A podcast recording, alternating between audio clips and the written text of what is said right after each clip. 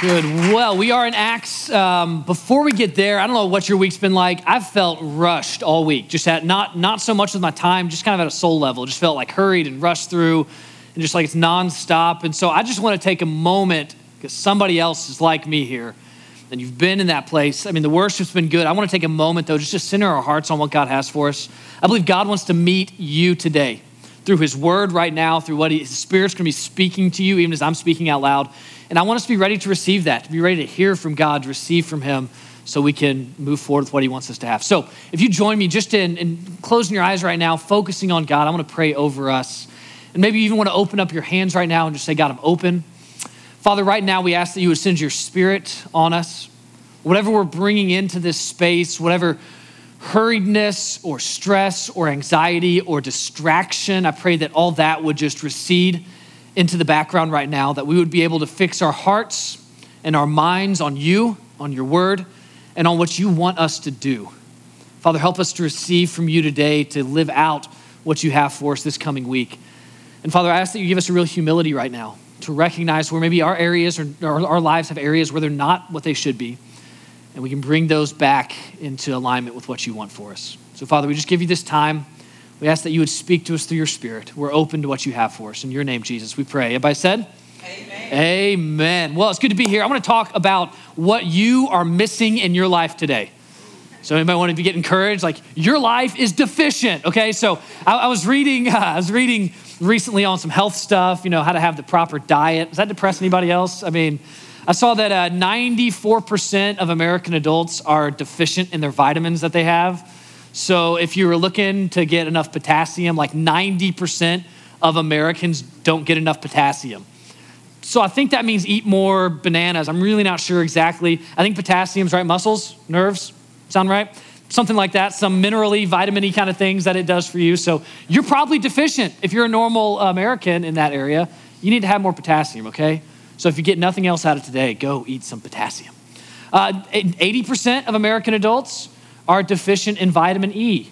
Now, I really, if I didn't really know what potassium was, I have no idea what vitamin E is. But we are deficient in it, and that's probably why we're deficient. I don't know what food you eat to get vitamin E. If I want vitamin C, I know I have an orange, right? You eat some of fruit for that. Don't know how to get vitamin E, but you're deficient in it. I'm deficient in it. And so we got to figure that out. Calcium, there's only like 70% of US adults are deficient in calcium. And I have a theory why. Too many of us are getting oat milk and soy milk and almond milk and I don't know, maybe those milks have calcium in. We should get God's milk from cows, you know what I'm saying? Like that's where you should get milk. That's how God designed it. I don't think God created almonds. You know, I don't think that's that's where I'm just kidding. He did. but like he didn't make them to be milked is all I'm saying. Like like drink your milk, get your calcium. We're deficient in some ways. And then I look at my own life and like vitamins aside, I get that I'm deficient there. It's like how many other areas of life like you hear about all these good things to do. It's like make sure you're journaling every day, make sure you're like taking time to reflect every day, make sure you're, you know, like finding, you ever see those lists on Instagram, like do all these things, like take at least 15 minutes a day to like learn a new skill and take at least this amount of time and make sure you do this. By the end of it, you're like, that's 25 hours worth of stuff. You know, it's like, I like get a full eight hours of sleep every night. I can't do it all you know, and so I'm deficient. It's like, ah, I don't know.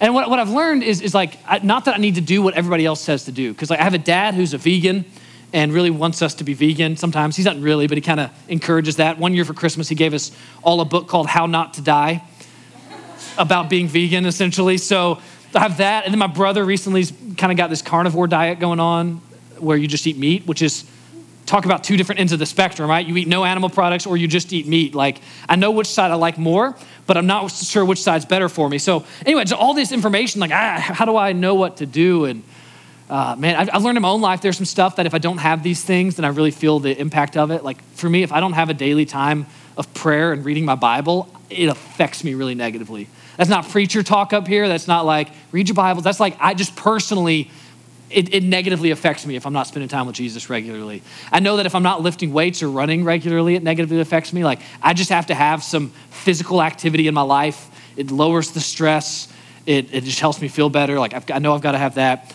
Uh, sleep, I've learned. I haven't done it, but I've learned I need eight hours of sleep every night. Do I get it? No, I never do, but I've just learned that's so necessary. I've learned for me, screen time, I've got to limit my screen time. If I have too much screen time, I get like just mentally just, more stressed out and just not, not as much peace in my life. So I've learned some of these things. But the biggest way I learn and I identify deficiencies in my life is looking at other people. Anybody here a people watcher? Like, so some people will call me a creep. I'm calling myself a learner. You know what I'm saying? Like, I, I, identify how to be a better person. I identify how to how to maybe fix some deficiencies in my life through watching others. I love watching how people interact because I learn how to interact better with people. I love seeing how people structure their lives because I learn how to structure my life. I love in the gym. I'm watching people working out all the time. Not the ladies, the dudes. I'm watching the dudes working out because I'm like, I should try that because I don't ever research this stuff on my own. The only research I do is during my workout at the gym. I'm like, oh, that looks like it'd be helpful. Let me try that next time. Like that's the. I'm just watching people and learning. And I've really discovered in life the ways I've grown the most is by watching people living the kind of life I want to live and emulating them, following their example, copying them. We're going through Acts right now. We're in this series, and so much of what Acts is about towards the end of it, which is where we are, is about the Apostle Paul. And there's one section we're going to dig into today, and it's, it's a random section. It's just a section about Paul's journey. He's just traveling, he's trying to get to the next place.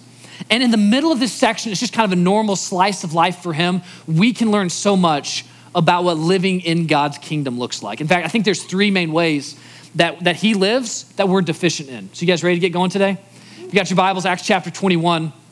We're going to start in verse 7. Here's what's happened to this point. Last week, we were back in Acts chapter 19, and Paul was in Ephesus. And right after the part we finished reading last week, it says that Paul felt led by the Holy Spirit to travel around Macedonia and Greece, and then he needed to go back to Jerusalem. That's home base for a Jewish person. Go back to Jerusalem, and then he hopes to go on to Rome. In Acts chapter 20, he says now he feels constrained by the Holy Spirit. Like the Holy Spirit's like tying him up and saying, Go back to Jerusalem. So he's on his way back to Jerusalem now because he feels like that's what God wants him to do. So we're going to pick it up, random journey, Acts chapter 21, verse 7. We continued our voyage from Tyre and landed at Ptolemais. Ptolemais is in modern day Lebanon, where we greeted the brothers and sisters and stayed with them for a day. Leaving the next day, we reached Caesarea and stayed at the house of Philip the evangelist, one of the seven.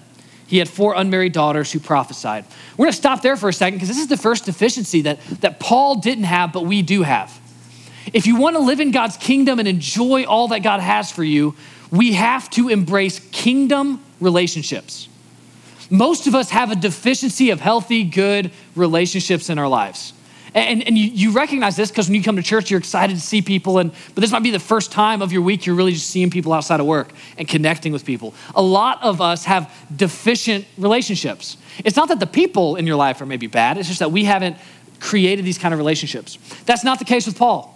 Paul, in all of his letters he's writing, he's always he's name dropping. He gets to the end of his letter, he's like, hey, greet that person and that person, that person. And we're like, we get it, Paul, you're cool. Everybody likes you, okay? We understand. He's always talking about others. He's saying, hey, go have that person, go, go pick me up my robes at that city I stopped at, and go have this thing and that thing, and greet this person, and make sure you say hey to this person, and send this person to me. He's so connected. And what we just read here, he comes to Ptolemais, and we don't know his relationships there, but he talks about spending time with the brothers and sisters. Are just people in the church. Like Paul's life was filled with healthy, good, life giving relationships because they were relationships centered around Jesus. And then it says he goes on to Caesarea.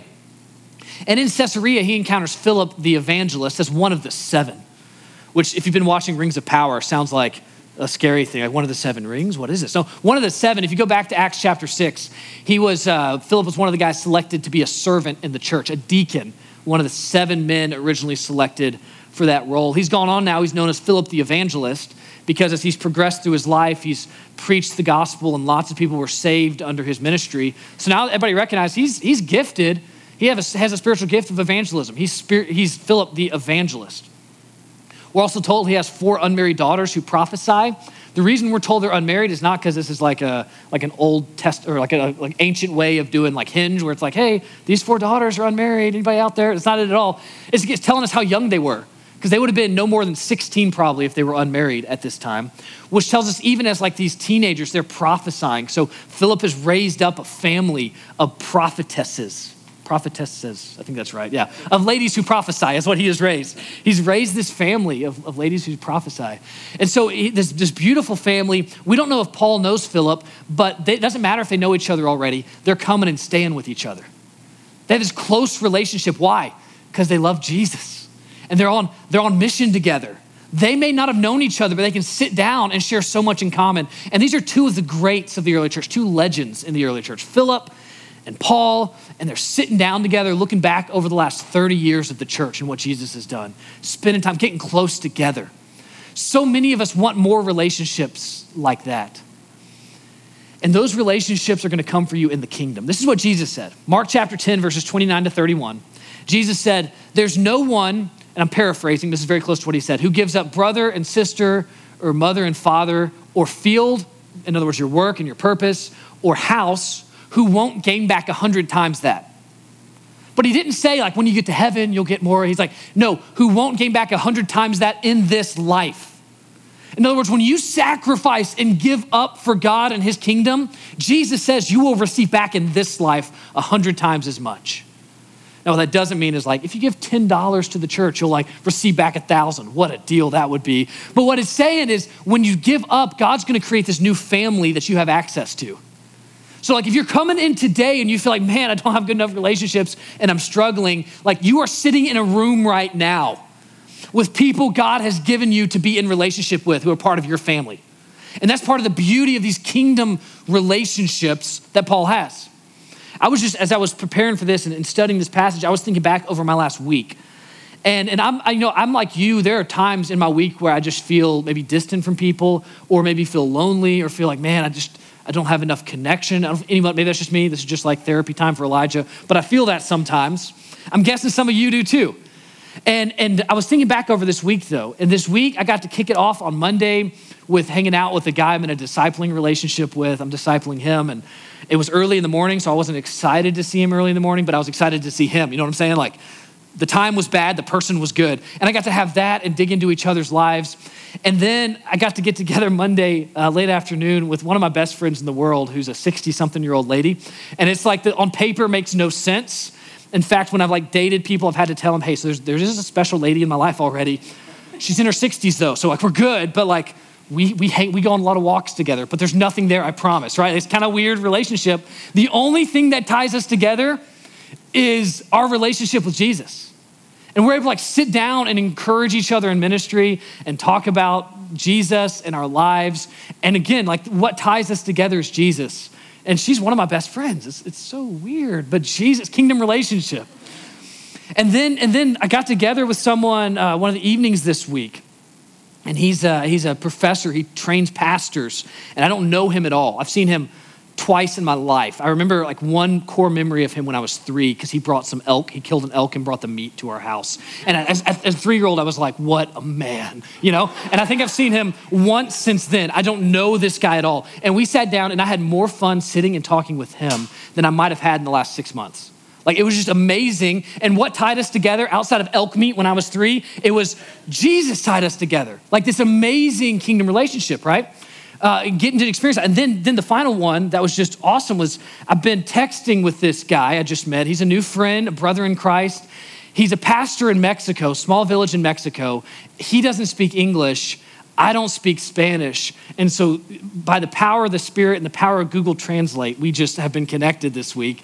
And so, we've been texting back and forth, and I've just been, Google Translate has been my interpreter, uh, the gift of tongues, if, if you will, for me uh, to communicate with him. And I'm getting connected with this pastor in Mexico. And what I love about all of this is there's nothing special about what I've done, it's just getting to participate in God's kingdom and the relationships he brings. Like, if you're here today, especially if you're not a Christian, but even if you are, I want you to hear this. Like, the, the kingdom of God is fundamentally relationship. God within himself is relationship. Now, now, let that blow your mind for a second. God is one, but he is three persons Father, Son, and Holy Spirit. One God, three persons. It's what the Bible teaches, not what I would have come up with, but it's who God is. And, and within God, he is relationship.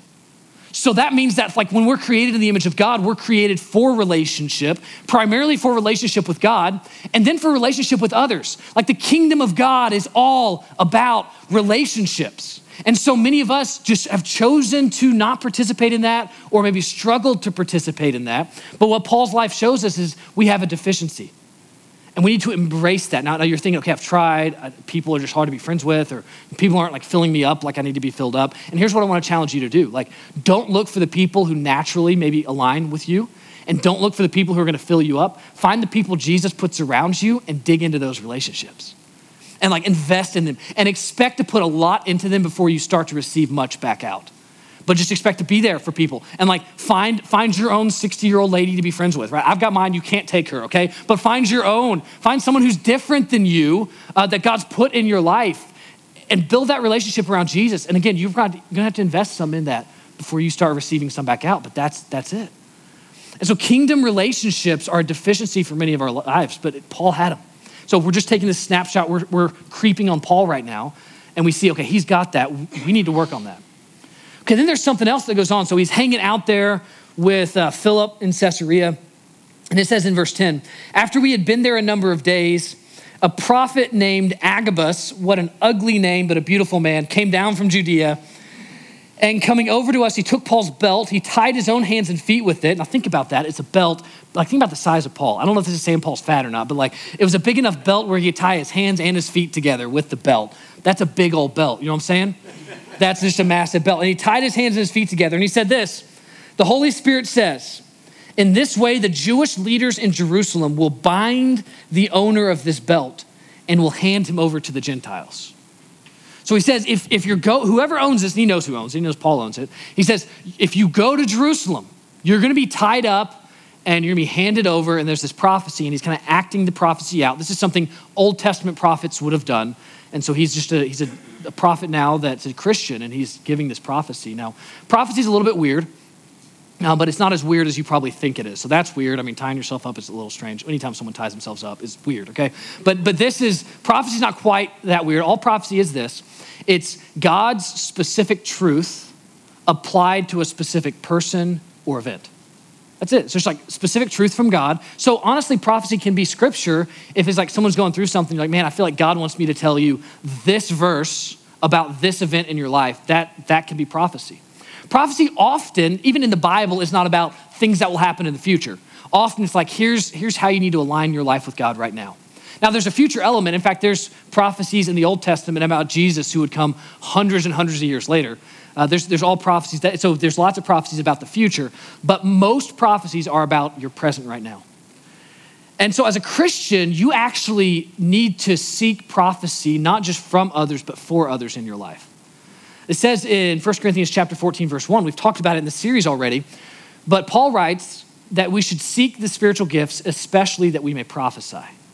So again, you don't need you don't need to like seek a belt to tie yourself up with and share with somebody. What you need to be seeking is God, what like when you enter a conversation, what truth do you want shared here? What do you want me to share? So I, have I've told y'all recently I started going to a new gym so I could connect with more unchurched people. And so before I go into the gym now, I pray a prayer. I say, Lord, would you would you empower me? Would you give me the, your gifts right now to where if I'm having a conversation and you want to share truth with that person, that you'll help me to do that?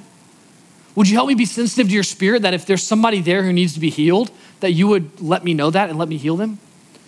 Would you give me, if there's someone who speaks another language and you want me to communicate the gospel to them in their own language, would you give me that ability to communicate the gospel through speaking another tongue? Like I'm, I'm, literally praying this prayer. It's kind of like most, most other guys are listening to heavy metal music, getting amped up in their, you know, truck out in front. I'm like, Holy Spirit, give me gifts before I go in. And then when I go in, like I'm talking to, you know, this, this just totally jacked dude who could break me in half. And I'm like, Lord, protect me, but also, you know, do you want me to say something? And that's a recent thing for me to be praying those prayers. And, so far, I haven't sensed the Spirit saying something, but He's sure given me a lot of connections as I've gone through, and He's, he's blessing that, that whole experience. So, not only do we need kingdom relationships, but many of us have a deficiency. If we're just looking at the early church and at Paul's life, we have a deficiency in kingdom gifts. Like we're not operating in the gifts and around the gifts that God wants to give, the spiritual gifts through the Holy Spirit that He wants to give. And some of those are as simple as just the ability to serve, like, like Holy Spirit empowered ability to serve. And some of that's the Holy Spirit empowered ability to give. And some of that's the Holy Spirit empowered ability to prophesy about the future. But we need to be seeking that and, and wanting more of that. So Agabus actually has already shown up in Acts. He shows up in Acts chapter 11. And in Acts chapter 11, he prophesies that there's a famine coming. So, because of that, the church collects together a lot of money and sends it where the famine is going to be taking place. So, Agabus is a tested and tried and trusted prophet. So, when he says something, they're like, yep, okay, that's going to happen. Like, Paul, we know you are going to get tied up and you are going to be handed over. Like, they, they know that's going to happen. Um, if you receive a prophecy, you need to be careful with it. It's really easy for someone to say something and you'd be like, well, okay, I guess that's how it'll be. Um, you need to make sure it's from a trusted source, it lines up with God's word. And the best place to hear directly from God is from the Bible. Like everything in Scripture is directly from God. So you don't have to question that. If someone gives you a prophecy, maybe question it. I had someone give me a prophecy once. Uh, Pastor Roberto, he spoke here back in May. And Pastor Roberto, when he was in town, he said something, and then he said, I think that may be prophetic, but I'm not sure, so test it out. And I really appreciated that, right? It's like, it's like just enough where you're like, okay, I'm gonna pay attention, but also I'm not gonna commit myself to that yet. You know, so far, it might, I don't know, actually, I'm not sure if it's helpful or not. Uh, we'll see. Uh, TBD, okay? But he gave me something, so I'm kind of sitting with it a little bit, and that, that's okay. And so be careful, but, but not when, with the prophecy, there's two aspects to it. There's the prophecy of like, this is the specific word that's spoken, but then you have to figure out how to interpret it or apply it. So listen to what happens. Agabus ties himself up and is like, whoever owns this belt is good, this is going to happen to them if they go to Jerusalem. And Paul's like, well, that's my belt, I'm going to Jerusalem. So what's the response? Verse 12, when we heard this, and the person writing this is named Luke, when we heard this, we and the people there pleaded with Paul not to go up to Jerusalem, which makes sense. You're like, if you go to Jerusalem, this prophet who we know and trust, and he's been accurate, says you're gonna get tied up. And so they're telling him not to go. But Paul answered, Why are you weeping and breaking my heart? I'm ready not only to be bound, but also to die in Jerusalem for the name of the Lord Jesus. Now, this is something else that's important. Somebody got it here. Everybody else is like, oh, interesting. Here's something that you, you got to grab hold of. Just because something is told that is true doesn't mean you need to respond naturally to it. So the Holy Spirit has already told Paul, like, don't, like, you got to go to Jerusalem. And that shows up in, in Acts 19, verse 21, and Acts 20, verses 22. The Holy Spirit's already said, go. And so he's got to go. When the Holy Spirit has spoken to you either from Scripture or has very clearly challenged you to do something, you must do it, even if people are pushing back against it. If God's word says to do something, you've got to follow it. If God calls you to give up something, God calls you to go to the mission field, God calls you to leave your job because He's calling you to a lesser paying job where you can serve Him better, and your family, your parents are like, what are you doing? You can't leave that job. Like, you got to make that money. Like, if you are confident, you got to test it, but if you are confident God is leading you somewhere else, you go with what God has said, period. You don't let others dissuade you. You fix your life on what God has said. And this, this, this is what Paul does. He says, I'm absolutely just going to do it. I have to do it for the Lord. Verse 14, when he would not be dissuaded, we gave up when we said, The Lord's will be done. Paul was one stubborn headed dude. And so if he was like, I'm going to do it, they're like, okay, eventually the Lord's will be done here. But in our lives, we need to be seeking not only deeper kingdom relationships, we need to be seeking deeper kingdom gifts as well.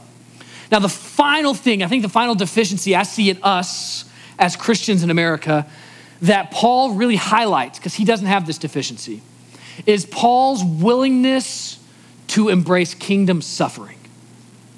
So, so many of us have bought into this kind of American mentality of we want comfort and we want ease and we don't want to be challenged or to suffer in following Jesus.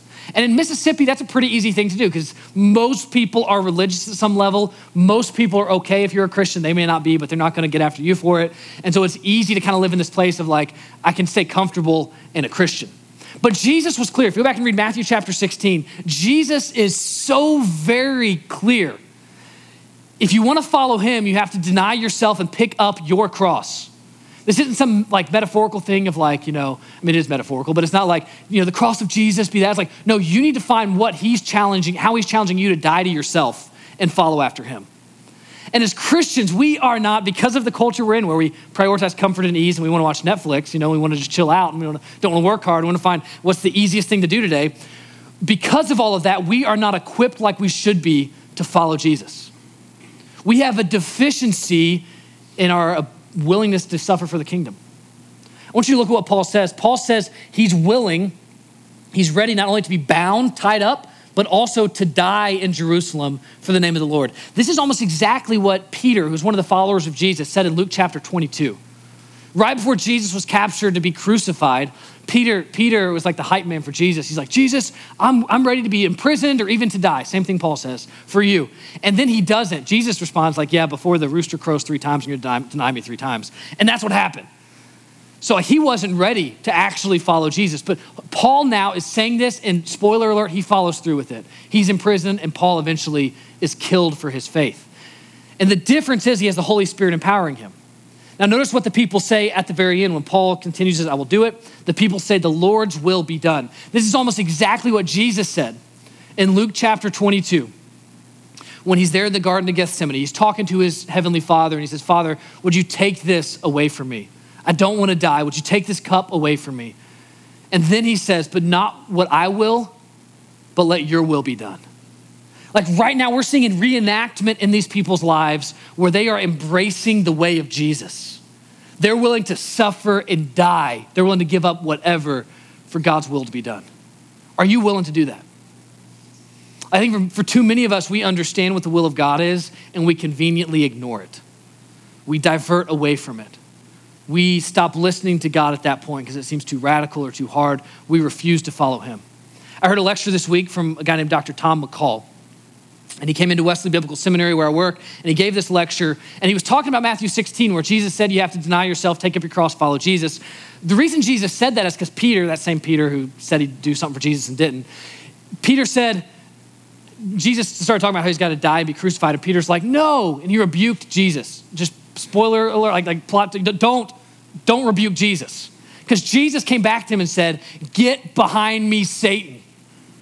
Like, how would you like that if, if you know, the Son of God was like, You are Satan today. Not a good role play thing. You know, you don't want to go follow through that because Jesus like will destroy Satan. Not a good place to be. And this, this professor was speaking on this because right after that, Jesus said, Deny yourself, take up your cross, follow Jesus. And he said this this is a powerful quote. He said, Nothing less than satanic is the temptation to avoid the cross, whether for Jesus or the followers of Jesus. If you feel tempted to avoid challenge and suffering because you're supposed to be obedient to Jesus, you can be sure that that temptation to avoid it is from Satan. It's from the forces of darkness in this world, trying to keep you from doing what God wants you to do. And we can't afford that. We can't back down from that. If, if we want to have the kind of life that God wants for us in the kingdom, as part of His family, we have to pick up our cross and follow after Jesus. This is so hard. Everything in us wants to revolt and rebel against this. My, my, guess is for all of us here, this will not include dying for our faith. Now, there's a chance somebody could go somewhere on a mission trip, like get with the wrong people, you know, say the wrong thing about Jesus, and boom, you're done. We'll celebrate you if that happens, okay? Like, if you get killed for your faith, we'll have just this massive, like, one big celebration of your life. We'll put your picture up here, and there'll be a big, like, red X that comes over it, but it'll be like, died for Jesus, you know, it'll be awesome. We're gonna, we'll celebrate you. But the truth is, now we have to do that someday. If it ever happens, we're just gonna have to do that. Like, we'll have, have like a row of pictures out in the lobby with just like people with X's over, like, died for Jesus, you know, just. Okay, anyway, so chances are that's not gonna happen though, because that'd be really ugly decorations. We just don't want that up out in the lobby. So uh, chances are no one's gonna die for their faith. Like, you're just not, you're probably not gonna die for your faith. But what are the ways that Jesus is asking you to deny yourself and follow him, like this week? Or next week? Like, who's the roommate or the coworker that God is asking you to love, like actively love, and pray for blessing on them every day because they're kind of your enemy. And so he's he's calling you right now to like Jesus said love your enemies and pray for them. So like are you are you willing to pray for those people every day that just like get under your skin? Like, are you willing to are you willing to take up your cross and like love your enemy and pray for them? Are, are you willing to, if you have an opportunity to make more money and do like do something that would maybe benefit you financially, but it's outside of God's will? Maybe it's the wrong kind of thing, or done in the wrong way, or it's under the table, or maybe it's just like God God is calling you here and you want to go there. Are you willing to say no to making more money and following Him? Are you willing to, like, if you're a, if you're a single person, stay committed to God's will not to engage in sexual activity outside of marriage? Like, we have a lot of single people here right? We have, like that foundry is mostly single people, and it is culturally unusual to follow Jesus and stay committed to his plan for your sexuality. Are you willing to do that? Yes. Are you, well, thank goodness somebody here is. Are you willing to stay committed to what he has for you? Like, like legitimate. That's, a, that's not like an abstract question. Like that, are you willing to? And that's what picking up your cross looks like. It may not look like having to give your life, you know, big red X, boom. It might just look like following him where it's really hard. Maybe there's a level of, of like, well, I want to say this too, because I said this in the first experience. I think it's important to say here. When it comes to marriage, this is true as well. Many marriages are just really hard, like unnecessarily hard. Like one participant in them is just making it so hard. Jesus gives really one reason for divorce in the Bible. You might be able to find a second reason that's an extension of that. The one main reason is adultery. If someone commits adultery, uh, you are allowed to get divorced, although you don't have to. I think it's usually wise to try to redeem that.